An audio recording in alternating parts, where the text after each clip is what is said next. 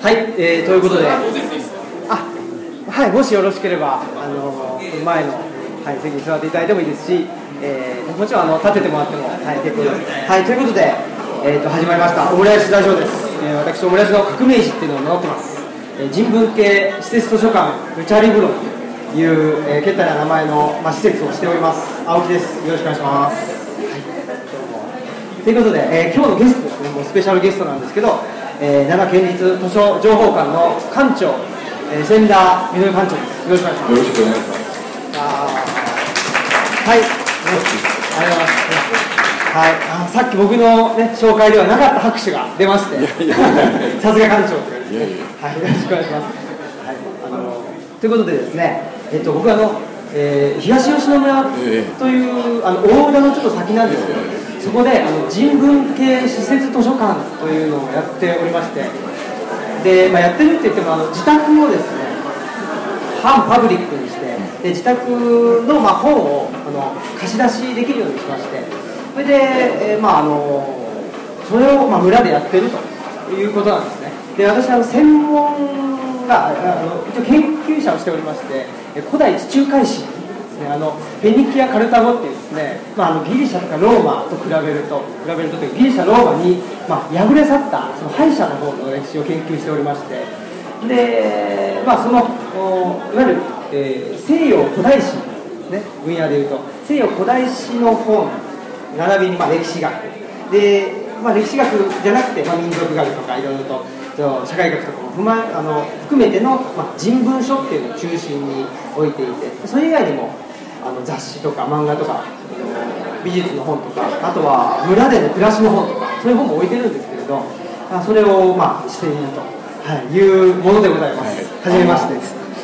一日何人ぐらいお見になりますあの開けてるのが日月火、まあ、不定期なんですけど、はい、日月火で、であの今、東吉野村っていうのはですね、えーまあ、いわゆる移住っていうので、まあ、奈良県では結構ホットな場所になってまして、でどういう人が移住するかというと、デザイナーとか、あのフォトグラファーとか、陶芸家とか、あの場所にあの縛られず働ける人たちっていうのをですね、あの奈良県の東吉野村に越しているという現状が、はい、あります。それは大変面白いことなんですけど、はい、あのー移住してきた人が、はい。つ来るのか何年そこにいるかどうかっていうのはそれは分からないですえー、ともう本当それぞれですね、うんあのー特に、えー東日本大震災3.11ってありましたけど、その前までは、やっぱり、まああのー仕事を勤め上げて、でリタイアして、でまあ、一種悠々自適じゃないんですけど、あのリタイア後の世界を、ね、あの想像して、で、えー仕事頑張られて、で村に貸すっていうのがあったと思うんですけど、やっぱり3.11以降っていうのは、僕もそうなんですけれど、ぱり何か現代社会に対してちょっと違和感を持った人っていうのがあの若者であってもそういう人たちが越してるっていう印象があの強いですね。ーそういう流れってよく理解できるんですけど、ね。はい。あのーそういう流れっていうのはやっぱりどんどんどんどんこう太い流れになってきてね、はい。なんか日本がねその人たちによって変えられていったらいいなといううん。近所気はいつもしてるんですよ、はい。だから僕らもそれは応援団なんですけども東吉野村ってかよく言われるのはねいや僕東吉野村知らないんですけどね、はい。あの東京なんか来るでしょあの東京から来られてね。そうですね。まあ元は東京大阪はい。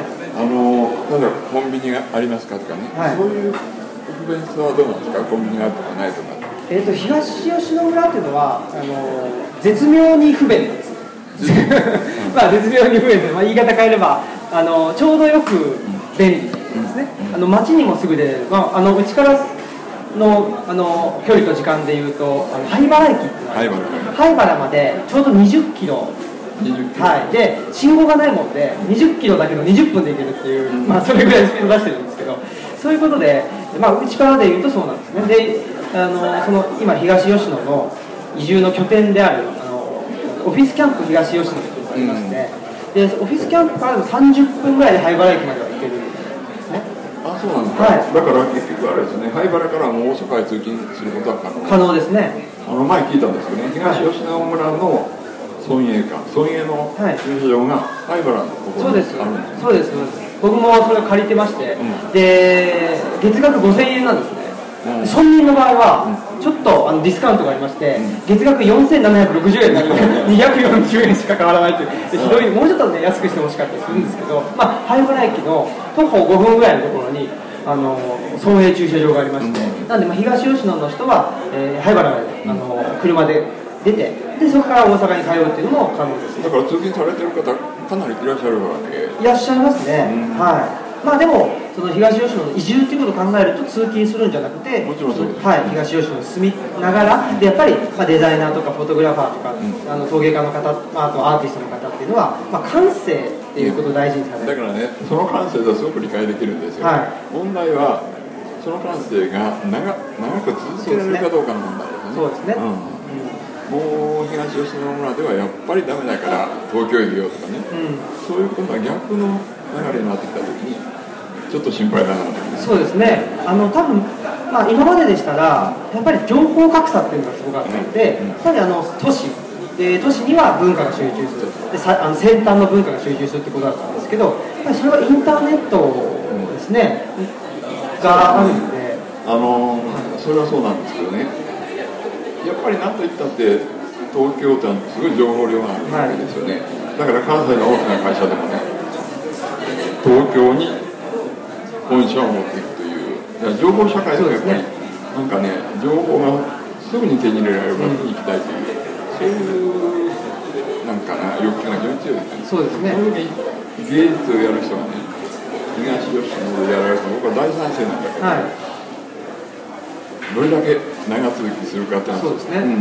うん。で本当にねそこでずっとやられたらそれは大したものだと思う、うんそうですね、まあ、あのいくつか問題っていうか、あの議論のあのポイントがあって、一つは東吉野村自体が存続するのかどうかっていうのが大きな問題だと思うんですよ。存続しないと合併とかと合併します？よあのもう、えー主にえー80代、70代の方があのマジョリティ大多数ですので、その方は、まあ、あの単純計算でもですね あの、まあ、あのいなくなっちゃうと。あの近々いなくなるということがありますので、そうしたときに、その東吉野村っていうもの、その行政自体が存続できるのかできないのかっていうと、やっぱり難しいんじゃないかなっていう気がするんですよね。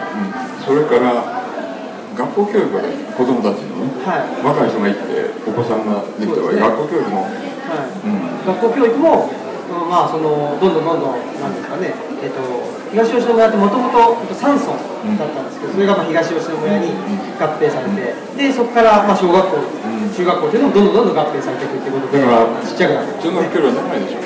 はい、そうですね。バスかなんか送迎はない？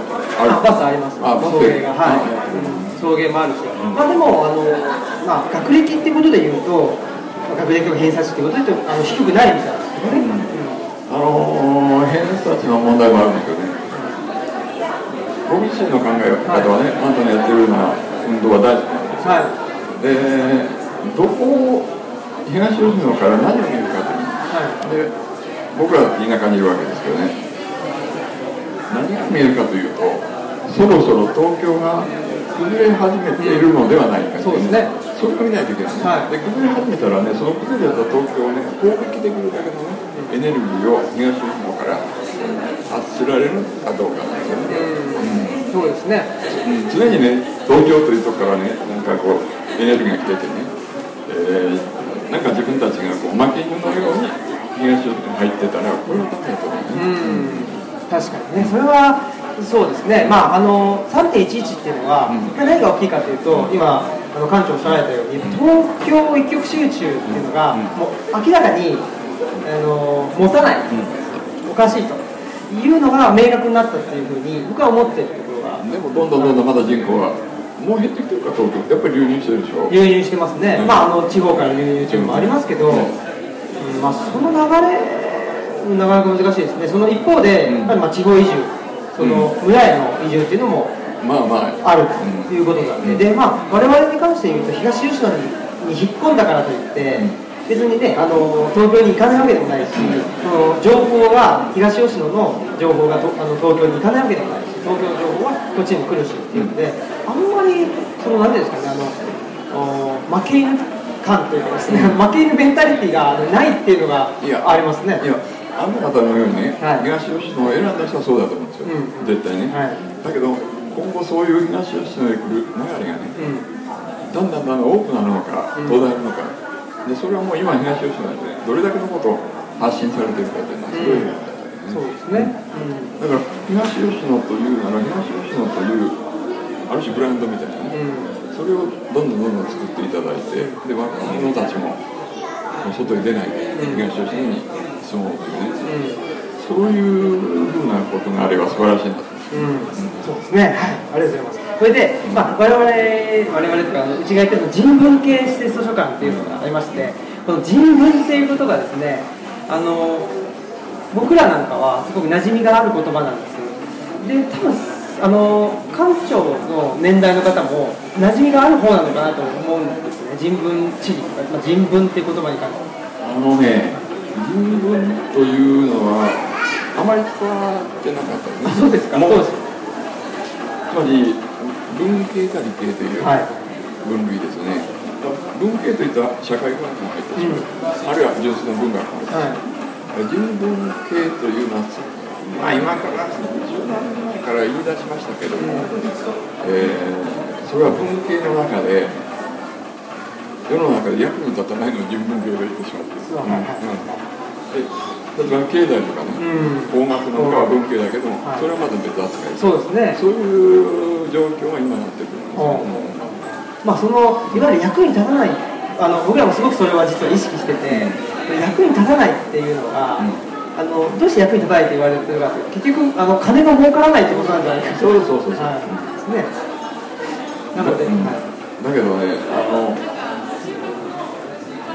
常にまあ東京を意識するというのはやっぱり東京がすごいなという気持ちはあるわけですけど、でも例えば吉野でねあの東吉野ではないけど前と千代さんというあのはいあはい。あれはもう吉野これ吉野だってねお住まいがそこから発信されていて、はい。あの強さっていうのはねあのやっぱりすごいなと、うん。あるいはあの千葉遼太郎さんははい。東大阪ですね、う一時期東京へ出ようかなと思われた一瞬間でもやっぱり関西にとどまろう。という、んうんうん。でそういうなんていうかなモチベーションっていうのはやっぱり自分の力だよね、うん。力なくしてできないとだから東吉野行ったからその力がつくっていうわけじゃなくて、自分の力を東吉野の土壌の中で育てられるかどうか、そこはそういう問題だそうですね、あのそのまああの土地性っていうんですかね、そのローカルローカリティっていうものを、まあ、いかにその自分の力にあの変えるかっていうか、で自分の力をアップさせて、でまた、まあ、発信していくかっていうことが、まあ、僕らも課題ではあるんです。けど、あるでしょ、はい。でそれをやらないとねあのでそれをやることによってね例えば東京でもねどっかの都市でもね東吉野へねやっぱり来てくれるよ、うん。そういうことですよね、うん。でそれは例えば奈良をとってもね、うん、そうですね、あの奈良をとってもね文学者たちが奈良を訪れる時期ってあるんですよ、はい。それは志賀直哉さんが奈良にいたからだからみんな訪ねてくる。あー。やっぱりそういう磁場というか磁力、そういう人がいて、人がいて。その人を訪ねてくることによって、その土地が活性化するっていう。だからかなり後に有名だった方も、はい。全部志賀さんのところへうん来るっていうね。うんそういうなんか力ってのはどうしても必要ですね、あの館長が書かれたこの最新刊ですね、はい、あの奈良大和を愛したあなたへということで、あのまあ、手紙というかその書簡形式で、はい、あのさまざまな方にあのメッセージを送られていらっしゃるんですけど、まあやっぱりこの奈良を訪ねてくるっていうのはさまざ、まな理由があって、今一つ志賀直哉さんをあの訪ねてくるっていうことがあったと思うんですけど、他にその奈良を訪ねてくる理由っていうのはあのありますねか？あのまあ大体ここは戦前の方々が出てくるわけですね、はい。で戦前の奈良とはい。戦後の奈良っていうのはやっぱりかなり違っているわけですああそうです。で戦前の奈良っていうのはやっぱり一つは観光地としての奈良が全国的に意識されてたわけですね。京都奈良とか、まあ、関西とか。で戦後になっていろんな観光地ができたでしょ。でそうすると別にわざわざ奈良でなくてもいいから奈良へ来るというのは宗教的な動機で来てる人っていうのはあまりなくてなんか奈良というこの雰囲気ですね。そういうのを味わうために奈良に来てるっていうもうもちろん大仏殿とかありますけど、はい。あのそういう心を癒されるような場所であったということですよね。あの僕が気になった人が何人かいて、あのえっ、と中井町民が、え面白いなと中井町民結構あのなんていうんですかねあのふ風景に対してあの文句ばっかり言ってるんでだからそれもいいんですよ、ね。はいだから奈良というものを考えた時にやっぱり人々を寄せ集める力っていうのはね、今もう一度考えないと。うん、うん、それは奈良というところを選んだ方まあ吉野におられてもね、はその奈良というところから強い発想力を持てるかどうかとでおそらくあの僕の直感では間もなく東京は崩壊していくだろうはい、崩壊っていうのはあのどういうふうに崩壊してつまり人々にとっては人生を楽しむ場所じゃなくなっていくだろう、んうんうんで人生ってのはこれからあの若い人の人生観っていうのはもう立身出世なのかあまり関係ないと思うそうですね。では今東京にいる連中はね進学校から、はい。で東大に入っていい成績で、はいでいい成績で国家公務員の試験2回試験が良かっただけで、国の仕事をやるとけしからんなと思うんですそうよですね、本当に、う今の状況を見てても僕と思いますね。そうでしょ。あの官僚の答弁とか見てても、ちょはい。試験の秀才なんですよ、うん、うん。だけど人生試験だけの問題じゃない。そうですね。当たった二度でね悪いことされてたらこっちもたまったもんじゃないですそうですね。でもそういうねもっとゆったりとした人生ね。はい。それをもっともっと日本人がね知るべきであって、うんどんどんどんどん東京行ってる人。だからある意味非常にかわいそうだな、うん。無理をした人生をね選べてるのに東京行ってるのか。そうですうん。ね。よく思うんですよ、うん、なんかあの今東吉野にまあいたり、あと東吉野だけじゃなくて、あの川上村とか下北山とか、あの川北山とかいろいろありますけど、そあのそこに越したまあ僕ら同年代とかちょっと上の方々と話すと、そういう話がすごく通じるんですよね。つまり幸せっていうのはまあ立身出世とか、えー年収とか。そういうもので測れない。と、じゃなくてもう本当人それぞれが、まあ、何を楽しいと感じるか何を豊かと感じるかっていうもので、あの住む場所を選べる時代なのかなとは思ううん、ただまあ一応食事もしないといけない。そうですね。ん。そういう経済的なね、はい。まあ最低限度の保障は必要だと。そうですね。ただその、まあ、あの食事っていう面に関しても、すごい豊かだと思うんですよね、うん。それでね、はあの奈良っていうのは非常に特殊性であって、はい。もともと奈良県人というか奈良盆地と吉野はちょっと違うんですそうですね。奈良盆地の人っていうのはあまり東京へ出るという気持ちはないんですよああそうですね、吉野の人はね、はい。割と立身出世型がえ多いんですよ。あ一つは金持ちだったんですよね山林人主が多あはい。豊かで。はい。で奈良盆地は農業で豊かなんですけども農業の豊かさっていうのは別にその目の前に土地があるわけですから毎年毎年収穫がある。だからそれをアクセスして東京へ出る必要は考えられなかったあああであの僕は言うんですけどねよく悪口として言うんですけど、あはい。あのこれは一般一般の、はい。まあ、放送されてるんですよ。大丈夫かな？あの、はい。総理大臣とね、はいはい。横綱を出してない県は豊かおおこれはかなり差別用語ですからね。本当に理解できない人が確かはいはい。ね、はあ、うん、あそうですか。栃木出してないでしょ、栃木。そうですか、ん。埼玉も出してないんじゃないかな。あ埼玉。僕埼玉ですけど。うんだけど群馬がややばいですよね。やばい。群馬やば群馬がやばい。今誰だだって中洲でもうさああそうですか。3人ぐらい空港ダム行くじゃんああそっか小口も。ああ群馬とか山口あの山口はやばいですね。ね、山口どこにあるか知りませんけど。でそれはやっぱりねある種心の栄養が貧しい。は立身出世で補おうとする。あ不足があるからこそ何か過剰なものを求めるってこと。そう。なんですあなんかあるでしょ？大体今の 今の政治情勢見てるおかしいですからね、そうか。だから横綱なんですよああそうですか。奈良県は横綱一人も出してないよね。ああ総理大臣も一人も出してない。すごい県だなって。じゃモンゴルが貧しいですかね。そそれ、まあ、さかなり差別用だ。失礼しました。モンゴルだって、はい。金儲けのために一番早いんですよ、まあそう相撲という向こうもあるでしょ、はいじゃあ日本でね稼ごうかと。ああそうか。じゃあまあ生活に満足して充実していたら、まあ、あのより遠くに行って何かをなそうっていうことはあんまり思わないんじゃないかという思わないことですかね。うん。あだからたまに東京行ってね、はとバス乗るぐらいでいいんですよ。あ 浅草観光するみたいな。そうそうそう。はい、あそこでそのね、財務省に入る必要も、防衛省に入る必要もないんだよ。あね、まあでも特にあの戦後ですかね高度経済成長期っていうのがもうどんどん東京を目指した時代だと思うん目ですけど指した目指したみんな。はい、うん。ですよね、うん。だから、オリンピック、東京オリンピックのでしょ、あの年に新幹線です。はい。で、新幹線の人もどんどんどんどん東京へ。64年ですね、はい。まあまだ生まれてなかった。まだ生まれてそうですね。全然生まれてないです。あ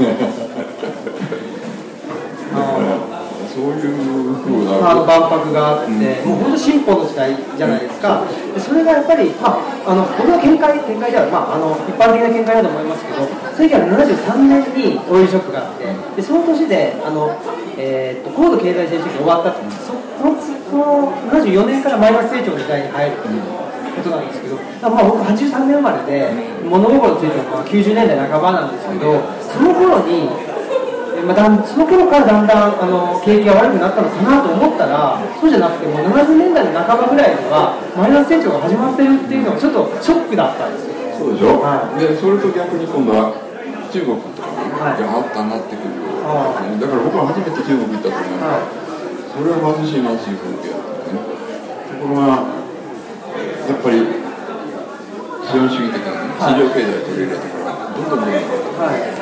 でよく思うんですけどね今の日本とか朝鮮半島、はい。あるいは中国を東アジア世界とか古来のね隋とか唐というすごい国なんですよ、はい。あの時代に今戻ったんだよ。おまあ、中中華帝国。中華帝国、はい。だから習近平だってもう皇帝のそうですね。完全に皇帝ですね。まあ日本は小さい国になってね、はでこれでいいんだと思うんですよ経済大国にね。またなりたいという気持ちをみんな持ってる人がいるでしょ。いいますね。無理ですよ。堺や太一とか世界大地、ねまだ万博やるどうしようもないですね、うん。ああいうこと言ってると、それでねはい。つも言うんですけどあなたロローマの歴史もやられたでしょ。い、そうですね。でた今ねローマの末期状態が日本にあるんだね、うん。つまりパンとサーカス。はい。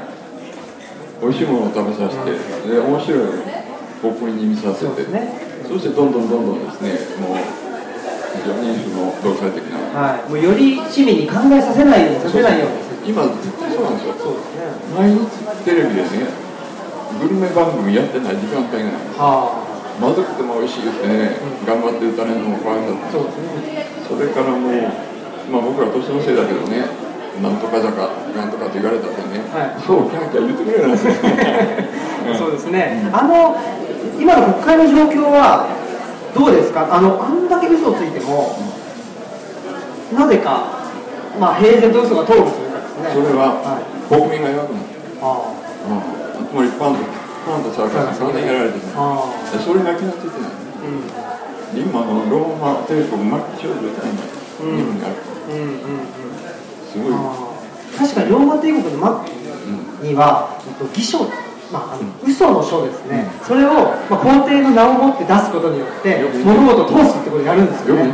似てますね今ね、うん。うん。改ざんして。はいああいう改ざん問題に関してはやっぱりあの、まあ、図書情報館としてはあれですよね。やっぱりちょっとあの一言物申していただきたいというのがあるんですようん、あの物申すというか うちはあの図書出版文館とはい。公文書館も兼ねてるんですよ。おだから県庁の公文書でも取ってくるああああ公文書がやっぱりきちっと保存されてない。と、はい。歴史もわからない。そうですねうんだから今の問題なんかすごい。ひどい。問題ですねそうですねそれでも国会はあのまま続くとい。うねうんちょっと恐ろしい。状況になってるそうですねそれは気がつかない。とい。うのは日本人がパンとサーカスみんなやられてるうんですね。だから政治が何でもいいんじゃないかと。うん。自分たちがグループ番組を見てね、そんなキャッキャキャッキャなんとか坂を見てりゃいい、うん。そういう時代になってしまう。なんとか坂なんとか油油坂。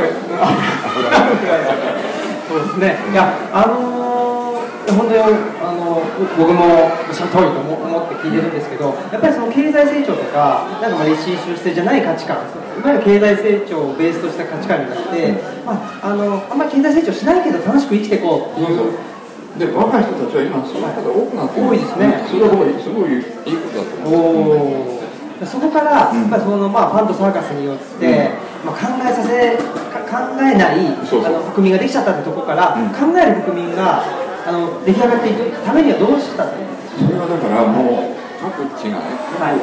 東京以外のところはね、それぞれなんかある種のろしを上げないと地方というエネルギーののろしを上げていかないと、いわゆるその国も地方創生ってしてるじゃないですか、その地方創生とはちょっと違うっていう。こと地方創生は上から東京目線でやるわけ、はそうじゃなくてもっと土地の中からね、何か作り上げないとそれをやっていければいいなと思う、そうですね、まあ、我々も、あのー実はその土着人類学研究会というのをやってまして、そうなんですよ、まあ、僕が勝手に考えたんですけど、土着するっていうのが一番あの大切なんじゃないかな、つまりあの経済成長っていうのは、一種のその情報ベースの考え方だと思ったので、情報、まあ、あの金融ベースですよね、だと思うので、そうじゃなくて、実実経済っていうんですかね、あのまあこう野菜育てるとか、そういう実経済ベースで、あの人っていうものを再構築していかないといけない。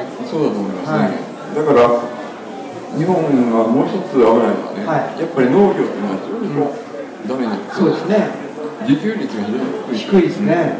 で中国なんか高いですアメリカも高いです、フランスも高い。だからそういうところが高い自給率を持ってるのに日本は自給率を低くしてそうですね。経済大国になろうとしてる、はい。基盤がないわけですよ、そこももうちょっとね話しないとだから東京駅のもっと呼び返してね、農業やりなさいってう。ん、そうですね。ということで、うん。はい、あの館長30分ということはもう30分経っちゃいましたので、ちょうどいいとかね。ちょうどいいところで、またこれからあれですか、どちらかに行かれるという。また東京行く これだけ東京の悪口を言って東京行くという。はい、お疲れ様でございます。どうもありがとうございました。